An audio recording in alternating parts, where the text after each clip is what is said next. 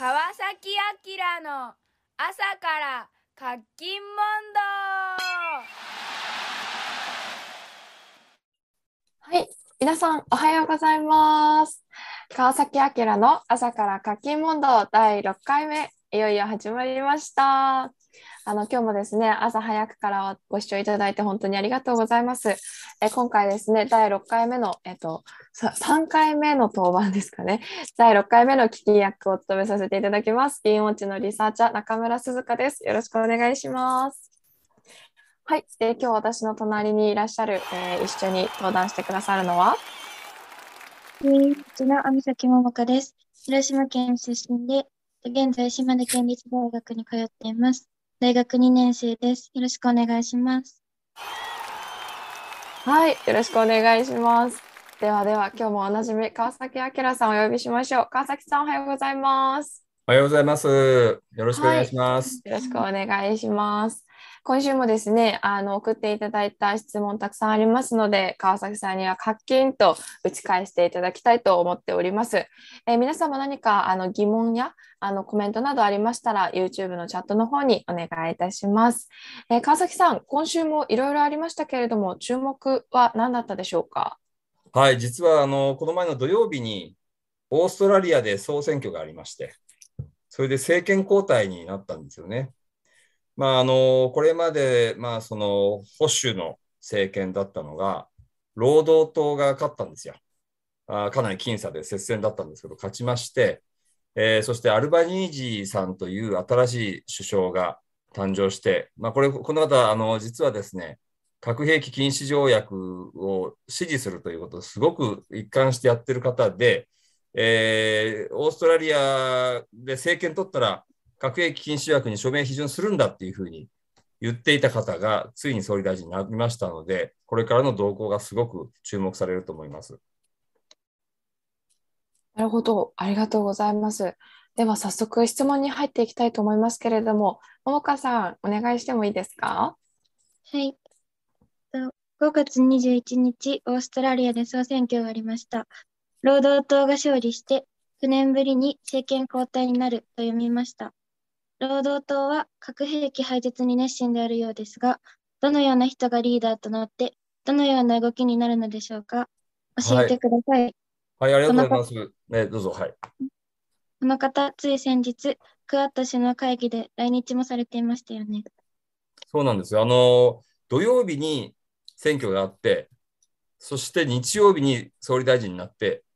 で、月曜日には、あの、もう東京に来ちゃったんですよね。それで、あの、オーストラリアと、インドとアメリカと日本の4カ国の会合に出席をしているわけなんです。それで、あの、労働党という党でありますので、えーまあ、やずっと野党でいたんですよ、この9年間。それが与党になったんですが、えー2018年に労働党の大会でですね、自分たちが政権を取ったら核兵器禁止条約に署名し、批准するんだということを決議したんですよ、党として。でもその、それは結構大変だったんです、実際には。やっぱりいろんな考え方があって、いや、それはアメリカとの関係で良くないんじゃないかっていうようなことを言う人も、労働党の中に結構いたんですけども、そこは、これが重要だと。で、特に彼はですね、えーこれ簡単なことではないけども、これはもうやるべきこと、正しいことなんだというふうに言って、他の人たちを説得して、えー党の決議にこぎつけた人なんですね。で、その人が今回党首として、えー政権を取って新しい首相になったと。で、あの、私結構オーストラリアの知り合いがたくさんいてですね、あのー同じピースボートの同僚でもいますし、それからいろいろ大学で教えたりしてるところがあって、そこの先生方でもですね、オーストラリアのあの方多いんですけど、結構みんなすごい喜んで期待していてですね、この平和の問題だけじゃなくて、例えばその貧困問題とか、それからなんか母子家庭で育って結構苦労されたらしいんですね。あの若い頃、あの、えっ、と、まあ、それこそまあ、貧しい暮らしっていうか大変な暮らしをされた中で政治家になった方なんで、そういう格差の問題、貧困の問題、女性の問題なんかにととても関心の高い方だと。それから就任演説の時には、そのオーストラリアっていうのは、アボリジニーっていう先住民族の方々いますよね。その方々の旗を掲げて、えー、そうした人たちとのこのつながりを深めていくというようなことについても姿勢を見せたということで、いとてもあの出だし評価されている方なんですよね。ありがとうございます。もかさん、次の質問も来てますね。はい。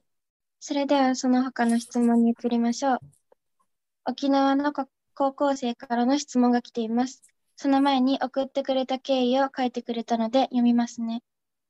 私たちは全国各地にある8つの高校生平和ゼミナールと協力して核兵器禁止条約批准を求める高校生署名に取り組んでいます。私たちのツイッターアカウントに主に書き込まれる署名運動や核兵器禁止条約への否定的疑問について川崎さんの見解を聞きたいです。沖縄の基地と核兵器の関連は学んでいて、基地があることそのものが現地にいる人々にとって大きなリスクがあって、万一の時に沖縄が犠牲になるようなものは安全保障とは言えない。と先日復帰50年を迎えましたが、復帰の復帰の頃にと沖縄県民が望んでいた核抜き本土並みではない現現実を感じています。最も核兵器のリスクが高い地域だからこそ、核兵器禁止条約にを求めて活動しています。とのことです。ここに沖縄を最も核兵器のリスクの高い地域がありますが、まず沖縄と核のことに教えてもらえますか？はい、あのえー、かつて沖縄にはですね、たくさんのアメリカの核兵器が置かれていたという事実があります。これはその本土復帰ということがなる前ですよね。ですから今から50年よりも前のことでありますけども、おそれこそ1950年代にはですね、アジアで最大の核兵器庫と言われるほどですね、えー、まあ、そうしたアメリカの核兵器が集中していたということなんですよね。それで、あのしかしそれはあその後撤去されて、そしてその、まあ、核抜き本土並みっていう言い方が今出ましたけども、その本土に復帰するにあたっては、その要はその核の核兵器が置かれてるような、そういう核兵器が置かれてるっていうのは別にその倉庫として置かれてるというよりも、その核戦争の戦場になりうるっていうことなわけですよね。そういうことでは良くないということで、えそしてそれは撤去して、そしてまたその基地の負担ということについてもですね、その沖縄だけが苦しむということであってはいけないんだという、そういう人々の願いで、えー、本土復帰が果たされたんですけども、結局、その後も長い間ですね、あの米軍基地の負担というのは沖縄にずっと集中して今日まで来ているということがまずありますよね。で、まあ、その核兵器、その沖縄に置かれた時にはですね、それこそ1960年代初めのキューバ核ミサイル危機の時には、その核戦争になりかけたんですけど、アメリカとソ連が。その時に、あの沖縄の基地に対しても核の発射命令が出てるんですね。それそれはあの実際実行されなかったんですけども、そういったこともありますし、あるいは沖縄の核をめぐって大変なその下手をすれば、あの本当のあの核爆発に至ってしまうような事故っていうようなことも報告をされているわけなんです。で、えー、それがあのかつて沖縄にあった現実ですよね。で、今では沖縄の中に核兵器が置かれているという事実はありませんけれども、しかし、アメリカ軍のその活動の拠点になっているということは、いつですね、そういった戦争やに直接巻き込まれていくかもしれないし、それが核戦争につながっていくという可能性も否定できないということですよね。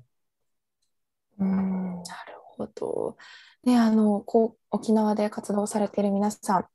こうツイッター上にねいろいろあの書き込まれると思うんですけれども、まあ、そういったコメントに対してどう打ち返していいのかっていうことで今回質問を寄せてくださいました。実はたくさんですね質問いただいております。あの結構なノックになりそうなんですけれども、まあ、本日ですね、時間内行けるところまでちょっと川崎さんにお答えいただければなと思うんですけれども、あのまず1つ目、あの非核保有国しか批准しない条約は実効性がないんじゃないかな、どうやって核保有国の核兵器を捨てさせるのかという質問ですね。お願いします。はい、あのどんな条約も条約1本で何かを強制するっていう力はないわけですよね。えーまずそれは大前提だと思います。ですから、核兵器禁止条約があるからといって、すぐに核兵器がなくなるということではそもそもないし、それを期待することもできないわけですね。で、それでも、核兵器禁止条約に非常に大きな力があるというのは、えー核兵器保有国は確かに今入ってないと。しかし入ってないけれども、核兵器は絶対に許されない兵器だということの認識を、今現時点で61カ国の国々が正式に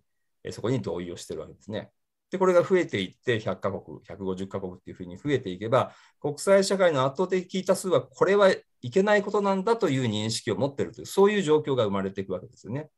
例えば、その、これまでですね、奴隷制度があったけども、これを廃止したとか、あるいはかつて女性には選挙権がなかったけども、それは男女平等でなければいけないという認識が増えていったとかですね、あるいはその子どもの権利、えー障害者の権利、えー少数民族の権利、こういったことは、大体その法規範ができて、その法規範にえーを受け入れるという国々が増えていく中で、徐々に変化していったわけですよね。だから核兵器に関しても、核兵器はいいんだっていう考え方はずっと続いてきてるわけですよ。それに対して核兵器が悪いんだという考え方が出てきて、それがせめぎ合って、せめぎ合っているという状況なわけですよね。だからその意味で、まだ核兵器が悪いんだという考え方に賛成しない国々、特に核兵器保有国みたいな国々があるから、そこは確かに、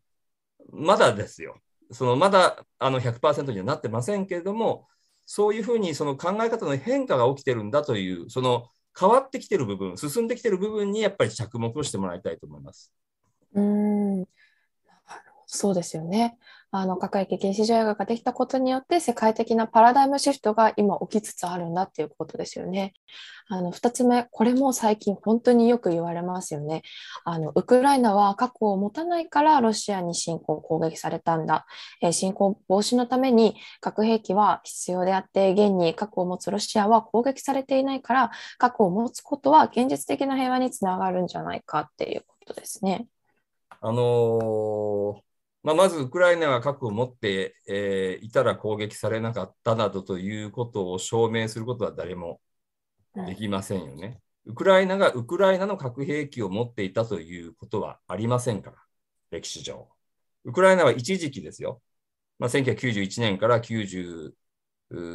年ぐらいのまでにかけてですね、独立後最初の5年間ぐらい、ロシアの核兵器を置いていたということはありますけれども、それは別にウクライナに管理権はありませんでしたから、ウクライナの核兵器と呼ばれるようなものではなかったわけです。で、それはしかし、ウクライナは危険だし、自分たちで管理できないということで返還したということはありますけども、そのウクライナが自分たちとして核武装してたという事実はないわけです。だから、ウクライナが核武装していたら、攻められなかったということは、誰にもそういうことは、この客観的な根拠を持って言えないんですね。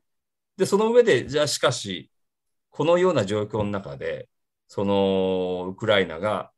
核武装を図って、図ろうとしていたらどうなったかってことは、これは分かりませんよ。例えば核武装をしようとして、例えば北朝鮮という国は、かつては核兵器はなかったですけども、核武装を始めて、核兵器のレベルを今上げてますよね。で、そのことによって、それで北朝鮮は確かに今攻められてませんから、生きてますから。だから、それで北朝鮮は平和になったんだ、万歳っていうこともできますよ。だけれども、しかし今、大変緊張は高まってますよね。朝鮮半島をぐって。ミサイル実験、核実験、こういうふうに進んでいけば、あじゃあもう北朝鮮に対して攻撃してしましまえっていうことが起きるかも分かりませんし、あるいは北朝鮮が自分たちは強い国だというふうに、そういう気になって、無謀にも攻撃を仕掛けてくるかもしれないじゃないですか。ということになってくればですね、その要するにそそうした核武装をする国が出てくれば、その国やその周辺の国はより危険になっていくわけですよね。だって核兵器を持ってた方が安全だっていう人たちは、だったら北朝鮮が核を持ったら、やった、よかったって言うべきじゃないですか。北朝鮮が核を持ったことによって平和になるわけだからね。うん、で、ポイントはやっぱりそういう危険なものを持っていたら、何をするかわからない。どうあのあるいは一歩間違えば大変なことになるかもしれない。今の現時点で言えば、はい、ロシアは核兵器を持ってます。ロシアは核兵器を持ってるから、なかなかロシアに対して攻撃するという国は出てきてませんけれども、でも出るかもしれないわけじゃないですか。だから危険なわけですよね。いや、ロシア核兵器持ってるから安全でよかったっていう人いませんよね。この戦争はもっとエスカレートするかもしれないっていうふうに不安に思ってるのは、そういうその危険なバランスっていうのはいつ崩れるかわからないから、みんな恐れてると。そこなんだと思います。うん核を持つことを選択した国もある一方で核を持たない非核兵器地帯っていうことで核を持たない選択をして平和を保っている国々もあるわけですからね。南アフリカという国はそうなんですよ。いつで核兵器を保有したんです。本当に。あの、6発まで持ったんです。それは国際的に孤立してた時代ですね。アパルトヘイト、人種差別政策あ、人種隔離政策っていうのは聞いたことあると思いますけども、そうやって、そういう政策を取って、周りの世界中からですね、非難されて、制裁とか受けていた時代に孤立して核武装に走ったわけですけども、アパルトヘイトやめて国際社会でちゃんとしっかりやってきますよっていうふうになった時同じ時に核兵器もなくしますって言ってそして非常にそれは評価されたわけです。だからその核兵器を持つことによってもしかしたら一時的に攻撃を受けないっていうことが起きるかもしれませんけれども核兵器をなくしてきちんと国際社会の中で、えーしっかりとした国として責任ある国として生きていくという方がいろいろな意味で長期的にも安定的にその国の平和的な外交関係を維持できるということは言えるんじゃないでしょうか。うん、